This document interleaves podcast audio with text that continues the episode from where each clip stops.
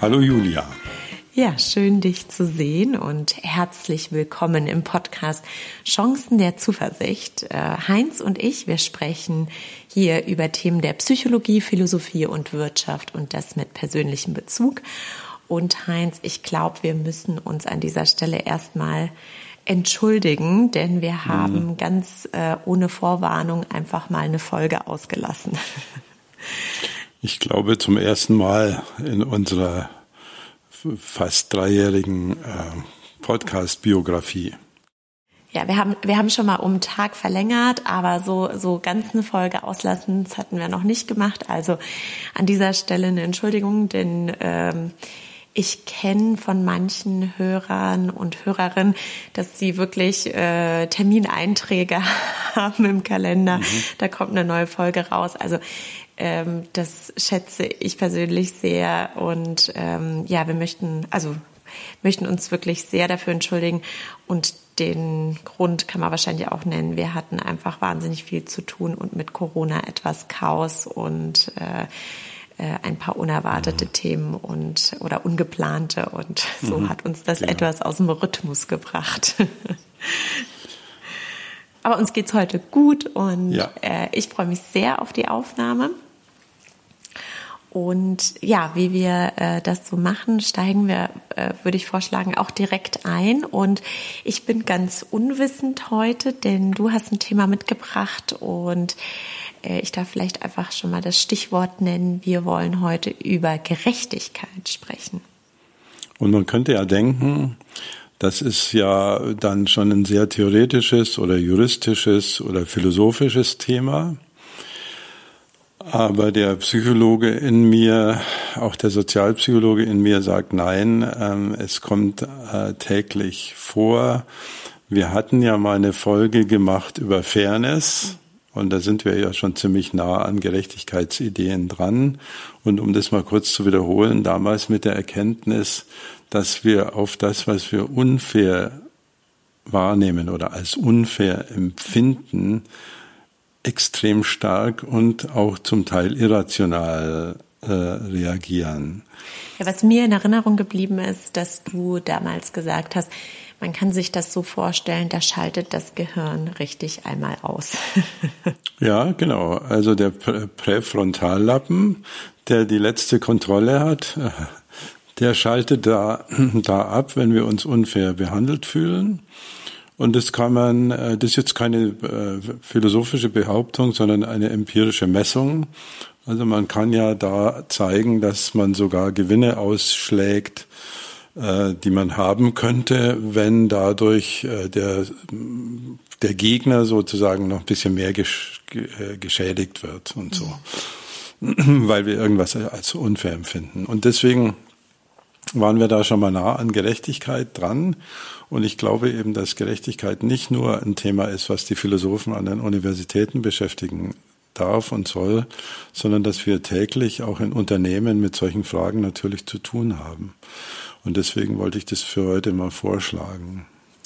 Ja, ich finde das ganz spannend, weil ich glaube, das ist auch ein Thema, das uns unser Leben lang begleitet. Man sieht das ja schon bei Kindern, dass kleinste Kinder auch einen Sinn für Gerechtigkeit haben mhm. oder mhm. zumindest äh, ne, empfindet man das so. Mhm. Und ja, ich finde auch, also in Organisationen, Unternehmen hat man ganz viel mit dem Thema zu tun, auch insbesondere bei Führungsaufgaben, ja, wenn es vielleicht mhm. um Gerechtigkeit geht und wie verhalte ich mich, wie entscheide ich mich und vielleicht ähm, ja, steigen wir noch mal mit so einer äh, kurzen Erklärung ein, oder? Was ist für dich Gerechtigkeit, Heinz, oder was verstehst du darunter? Naja, ich bin ein Zwerg, der auf, auf den äh, Schultern von Riesen steht, weil sich natürlich viele Menschen Gedanken gemacht haben über das Thema Gerechtigkeit immer schon. Also ist ja auch eine Frage der Verfassung und der Rechtsprechung. Und äh, was mir heute mal wichtig wäre, zu sagen, dass es verschiedene Gerechtigkeitsmodelle gibt. Also es gibt wahrscheinlich nicht die Gerechtigkeitsdefinition. Und ähm, um damit mal gleich einzusteigen, also die erste Idee, die uns bei Gerechtigkeit einfällt, ist die der Gleichheit. Also Egalité. Das haben wir ja in vielen Verfassungen, in der französischen natürlich auch in unserem Grundgesetz. Also alle Menschen sind vor dem Gesetz zum Beispiel gleich. Oder unseren Würdeparagraphen, der bezieht sich ja nicht auf bestimmte Menschen, sondern eben auf alle. Das heißt, wir gehen von einer Gleichheitsbedingung aus, auch in der Demokratie. Kann es nicht sein, dass dein Wahlzettel mehr oder weniger ist, wert ist oder gilt oder deine Stimme als die äh, deines Nachbarn oder die äh, eines Menschen, der jetzt vom Dorf kommt oder eines 80-Jährigen oder eines 22-Jährigen. Also das heißt, wir haben zunächst mal ein tief verankertes Empfinden dafür, was sich dann ja auch juristisch niederschlägt, dass Gerechtigkeit viel mit Gleichheit zu tun hat. Und Justitia hat ja aus diesem Grunde auch die Augen verbunden, dass sie eben nicht sehen soll, wo einer herkommt oder wie er aussieht. Und das ist mal das erste Modell, das wir vielleicht als erstes im Kopf haben, wenn wir an Gerechtigkeit denken. Mhm. Und da wird es auch ein bisschen kompliziert, wahrscheinlich, mhm. denn wenn ich an Gleichheit hm. Wenn ich an Gleichheit denke, denke ich einfach mal laut und äh, überlege nochmal, was ähm, was der Unterschied auch zu Fairness war. Denn bei Fairness, also jemanden fair zu behandeln, bedeutet nicht Menschen gleich zu behandeln. Zumindest habe ich das mal an der, an der Uni auch mal so gelernt, ne? sondern auch nach individuellen Bedürfnissen und äh, Situationen. Und das ist wahrscheinlich der große Unterschied auch zur Gerechtigkeit, denn da geht es wirklich um eine Gleichbehandlung. Das heißt, egal in welcher Situation wie, also so, so ein Beispiel, wie du das gerade genannt hast, die Stimme zählt gleich ähm, oder, mhm. oder ähnliches. Ne? Also da geht es um mhm. absolute Gleichbehandlung. Ja, oder mhm. Geschlechter mhm. oder aus welchem Land du kommst und so weiter. Und was du jetzt ansprichst, ist, ähm, wir haben auch in unserem täglichen Selbstverständnis ein zweites Modell und das würde ich mal nennen das Beitragsmodell. Das heißt, wir werden dann doch wieder unterschiedlich, weil wir sagen, es ist irgendwie richtig, dass der Chirurg ähm, mehr verdient als der Pförtner im gleichen Krankenhaus. Und das finde ich sehr interessant. Das heißt, an dieser Stelle verlassen wir bereits das Gleichheitsmodell und zwar in einer Art und Weise, der wir fast alle irgendwie zustimmen. Also ähm, du wirst wenig Demonstrationen auf der Straße sehen, die äh, sagen, alle Pförtner sollen Chirurgenhonorare kriegen oder alle Chirurgen sollen Pförtnerhonorare bekommen. Also im in radikalen kommunistischen Modellen gab es das ja und man hat ja dann auch bewusst die, also beispielsweise in der DDR, die Akademiker abgewertet und, den, und andere Stände aufgewertet. Aber trotzdem ist da immer noch ein Beitragsmodell drin, mit dem wir irgendwie selbstverständlich auch leben. Obwohl es ja logisch schon gegen das Gleichheitsmodell sich verstößt. Also es gibt ja einen Widerspruch zwischen einem Beitrags- und einem Gleichheitsmodell. Aber, aber wir haben es irgendwie. Und wir sagen auch, der, der Überstunden macht, der soll die auch bezahlt kriegen. Also sein Honorar, sein Gehalt wird gemessen an seinem oder ihrem Beitrag. Mhm. Und nicht mehr alle gleich. So, und die einen haben dickere Autos und die anderen kleine und so weiter. Also wir sehen das ja von früh bis abend, dass wir da mit Unterschiedlichkeiten leben. Mal ganz unabhängig von der Frage, ob das gut oder schlecht ist, aber das ist zumindest mal so. Mhm. Ja, vielleicht ein interessantes Beispiel ist ja noch so die Versicherungsabgaben. Ne? Also je nach Gehaltsstruktur musst du dann mehr mhm. oder weniger abgeben. Ne? Das mhm. Ja, genau, richtig. Steuern. Steuern. Auch alles. Ja. Also das, da sieht man, an den Steuern sieht man, dass es auch andersrum funktionieren kann. Das heißt also, wer mehr verdient, der soll auch mehr Steuern zahlen. Das ist ja eigentlich die, die Grundidee. Und die meisten finden das ja auch gut. Und es ist dann eine andere Frage, wie man sowas zu diskutieren hätte. Aber da sehen wir, dass sich es auch mal umdreht, dass auch mal die, die mehr haben, dann auch mehr zahlen müssen. Also wir haben auf jeden Fall Phänomene, die das Gleichheitsmodell sofort und wenn man ein bisschen näher hinschaut, verlassen. Das haben wir schon zwei Modelle. Also wir haben, wir sagen einerseits, Gerecht ist es, wenn äh, man Gleichbehandlung als Parameter grundlegt. Und wir haben ein zweites Modell, dass wir sagen, es ist auch gerecht, wenn wir den Beitrag, den Einzelne zur Gesellschaft oder fürs Unternehmen leisten, unterschiedlich bewerten. So, und wo es heftig diskutiert wird, sind natürlich Vorstandsgehälter. Also kann es sein, dass jemand 3000 Mal so viel beiträgt äh, wie der Pförtner ähm, wenn man die Gehälter durcheinander dividiert. Und das kann wahrscheinlich nicht sein, aber auch da äh, finden wir es nicht toll. Also es sagt keiner, das ist klasse, dass er jetzt sechs Millionen verdient, aber irgendwie tolerieren wir dieses Ungleichheitsmodell und argumentiert wird ja da mit dem Beitrag. Also der hat ja auch die ganze Verantwortung und so weiter. Das ist mal das zweite Modell. Also, und die, das ist ja das, was ich äh, eingangs sagte, das begegnet uns im Alltag. Mhm. Mhm. Also von früh bis Abend haben wir diese Gleichheitsidee und diese Beitragsidee. Ja, und interessant.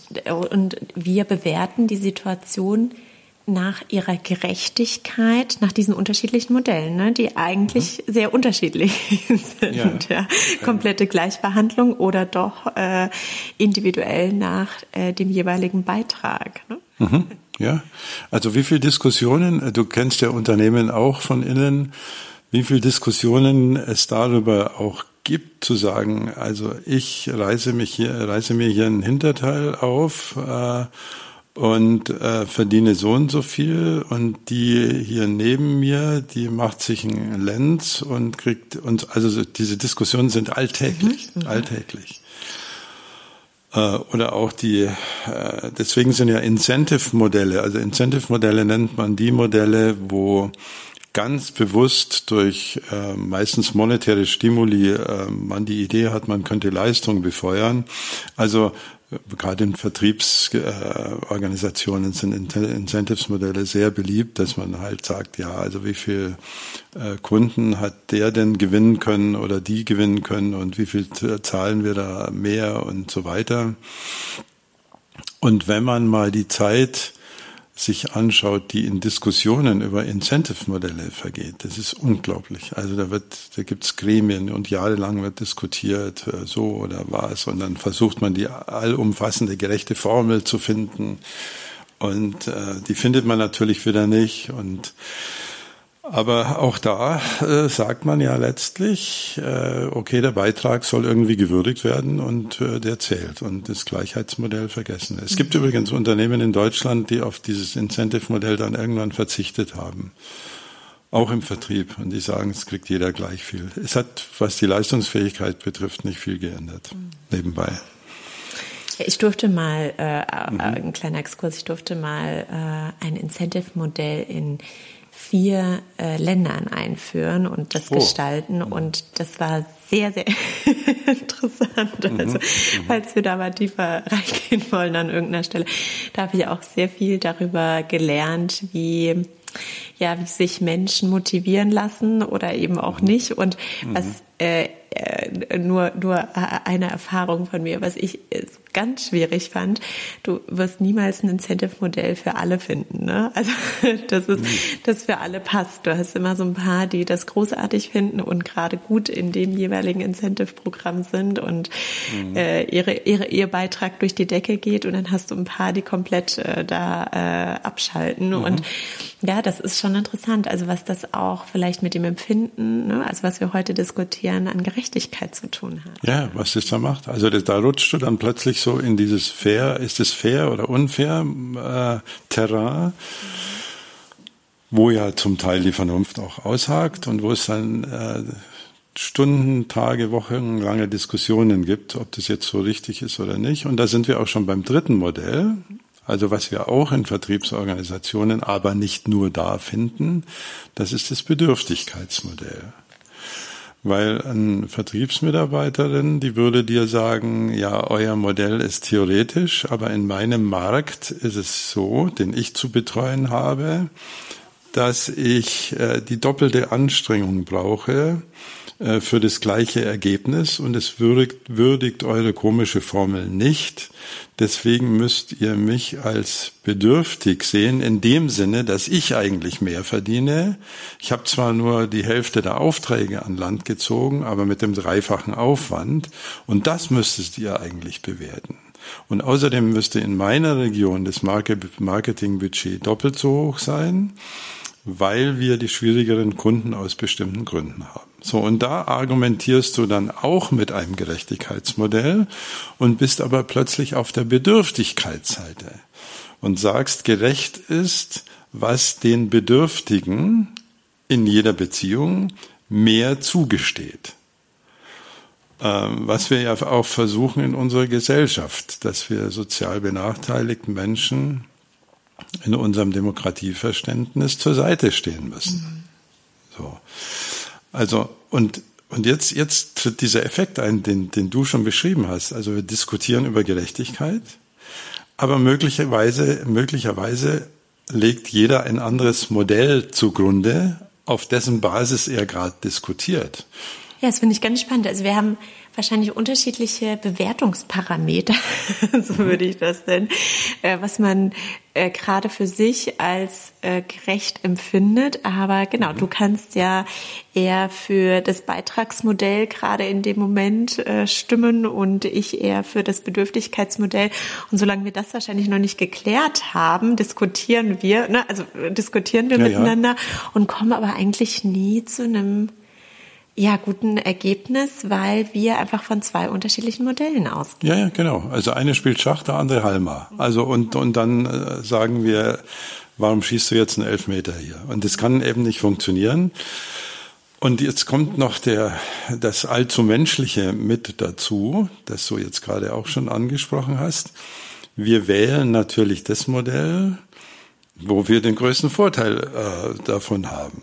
Klar, also wenn ich die Dame bin mit dem schlechten Markt, dann werde ich das Bedürftigkeitsmodell äh, bemühen. Wenn ich der Außendienstmitarbeiter bin mit den meisten gefahrenen Kilometern, dann sage ich, ich hab, möchte mal meinen Beitrag gewürdigt wissen.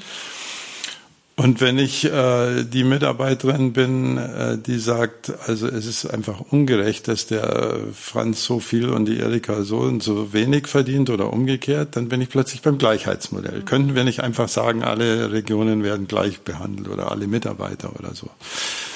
Und das ist ein extrem spannendes Thema und ich glaube, wenn man das jetzt mal in die Frage übersetzt, was heißt denn das eigentlich praktisch dann, dann hätte man zwei äh, Ansatzpunkte. Also erstens mal, dass man sich selber bewusst macht, dass man verschiedene Gerechtigkeitsmodelle äh, hat, über die verfügt und mit denen diskutiert. Und die zweite Idee wäre, dass man als Moderator oder als Führungskraft oder auch als Mitarbeiterin mal diese Gerechtigkeitsmodelle selbst vorstellt.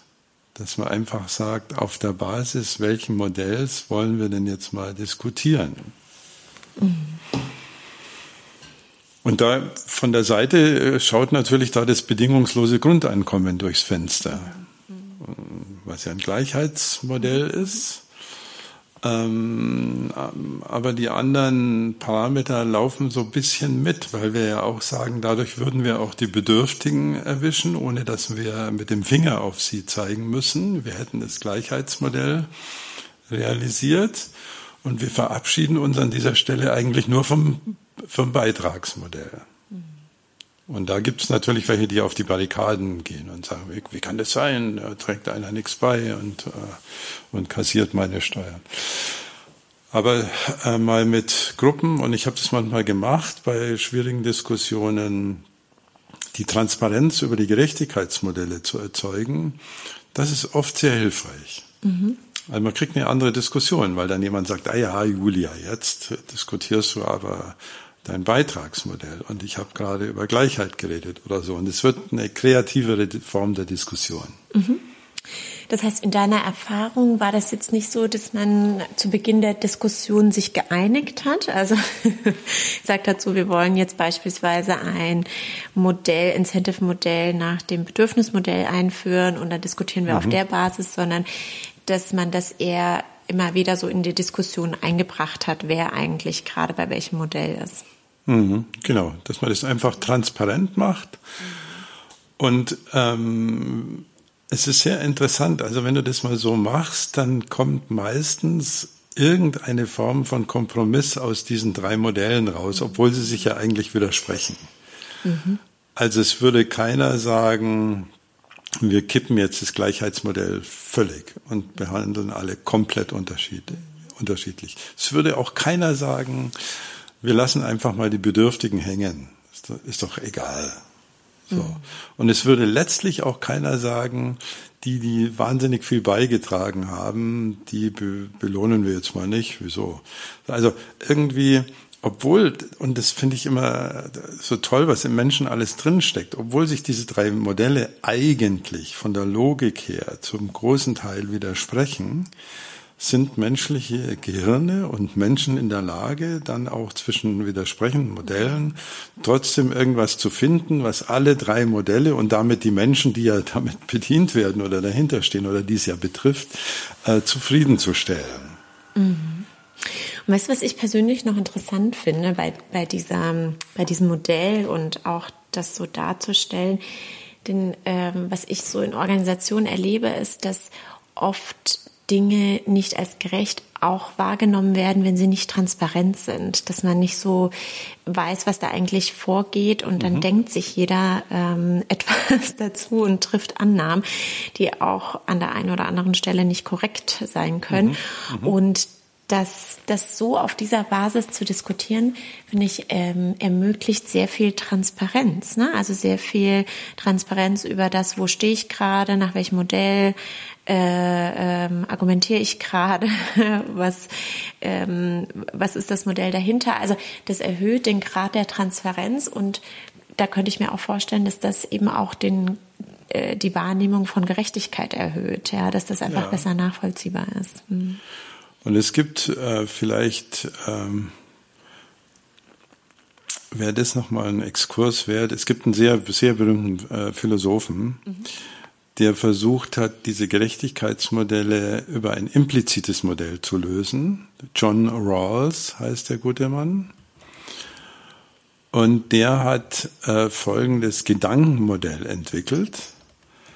Ja, ja, genau. Also sein, sein Standardwerk heißt A Theory, uh, A Theory of Justice, also genau unser Thema. Und er hat sich mal Folgendes überlegt. Er stellt sich ähm, eine Versammlung von Menschen vor, also die denken können, die diskutieren können, äh, und die sitzen mit dem Wheel of Ignorance, also mit dem Schleier der Unwissenheit, äh, zusammen und müssen eine Verfassung ähm, erstellen über eine Gesellschaft. So.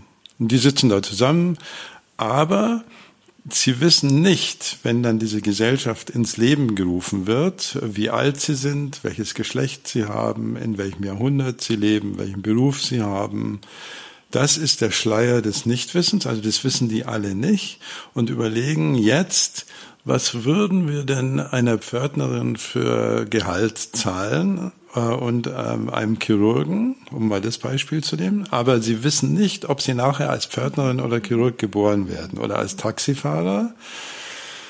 Und ob sie ähm, im, im Mittelalter aufwachsen, ob sie auch äh, solche Dinge, ob sie intelligent sind oder nicht. Also all das, äh, sagt John Rawls, ist der Schleier des Nichtwissens.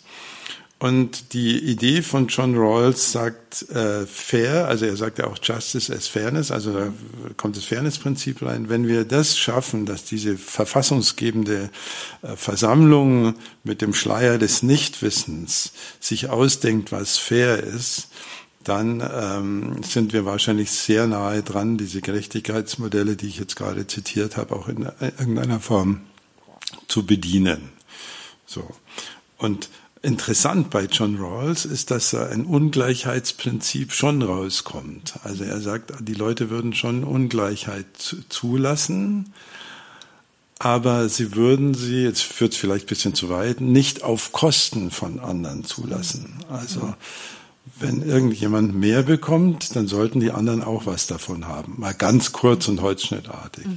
Also so hat er versucht, es zu lösen, dass wir uns eine Gesellschaft ausdenken, wo wir eben nicht wissen, in welche soziologische, demoskopische Schublade wir dann reinkommen. Und das fand ich ein sehr interessantes Modell.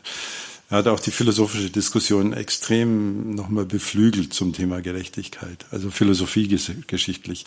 Der ähm, hat ähm, auch äh, die, die Clintons beraten, er war mit dem befreundet und ist, glaube ich, im Jahr 2001 oder so gestorben, um den mal zeitlich einzu, einzuordnen, den John Rawls. Mhm.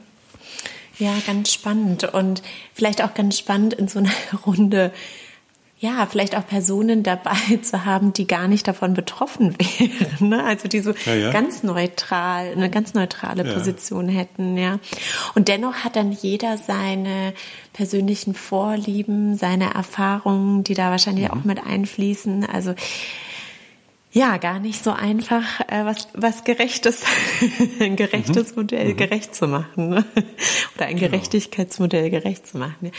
Und ich finde, ähm, was wir jetzt eigentlich an dieser Diskussion, die wir heute oder an dem Gespräch, was wir heute führen, sehen, dass ja, dass es manchmal nicht so einfach ist. Ne? Also man, äh, es gibt einfach unterschiedliche Seiten und unterschiedliche Modelle und äh, sogar so ein Thema wie Gerechtigkeit ja, basiert einfach auf unterschiedlichen Modellen und ähm, es ist doch ganz sinnvoll, da mal kritisch drüber nachzudenken. Ne? Dazu hatten mhm. wir auch schon auf mal gesprochen. Fall. Auf jeden Fall. Ja. ja. Und auch für sich selbst zu reflektieren. Also das finde ich persönlich auch für sich selbst, weil wir sprechen ja auch viel über Reflexion und ähm, ich glaube, wir springen wahrscheinlich ungemerkt so schnell, so ein bisschen wie beim Multitasking, mhm. ne? von, mhm. von einem Modell zum anderen und da mhm. mal so ein bisschen das Ganze zu verlangsamen, den Denkprozess und mal zu überlegen, in welchem Gerechtigkeitsmodell bin ich eigentlich gerade. Und ich glaube, das kann sogar auch schon so eine Diskussion zu Hause sein über das Thema des Haushalts. Wer macht eigentlich absolut, was? Absolut, absolut. Und, und, und was ja psychologisch auch noch sehr interessant ist, die Reaktanz Widerstands- oder der Widerstand gegen Gleichheitsmodelle. Also wir ticken ja auch ganz andersrum. Wir sagen, wir wollen ja nicht so behandelt werden wie die anderen. Und wenn du so ein Großraumbüro mit einer Klimaanlage hast, die ja objektiv 21,8 Grad liefert, dann sagt die Hälfte äh, ist zu kalt, die andere Hälfte sagt ist zu warm und die dritte Hälfte, die es jetzt nicht gibt, sondern die Drittel nehmen müssen, die sagen, es ist genau richtig. Und so behandelt zu werden wie alle, das ist ja das überhaupt das Allerschlimmste. Also was weiß ich, Impfpflicht oder so, das, das geht ja gar nicht. So, also wir fühlen das, wir empfinden ja manche Gleichheitsmodelle als extrem übergriffig. Und da ist schon auch was dran. Weil wo ist Gleichheit und Gleichschaltung unterschieden? Also was ja auch Sekten machen oder Diktaturen oder so. Also es ist ein sehr schillerndes Thema und deswegen ist es genauso, wie du sagst. Wir springen sehr schnell hin und her mhm. und wahrscheinlich ist es auch gut, dass wir das können. Wir müssen es uns nur ab und zu bewusst machen, mhm. dass wir es tun. Mhm. Also ich nehme mir das jetzt vor, okay. da mal drauf zu schauen. Und ja, ich bin gespannt auch, wenn vielleicht äh, ein Zuhörer oder eine Zuhörerin Feedback hat. Äh, mhm. Also wir freuen uns immer darüber. Wir haben äh, gerade bevor wir äh, in die Aufnahme äh, oder die Aufnahme gestartet haben, gerade uns über aktuelles Feedback unterhalten und uns bringt das war mhm. sehr viel und freut uns natürlich, mhm. wenn uns Menschen schreiben. Also vielen Dank auch an dieser Stelle dafür. Und Heinz, vielen Dank für das Gespräch. Ich fand es sehr spannend. Ja, gerne. Danke.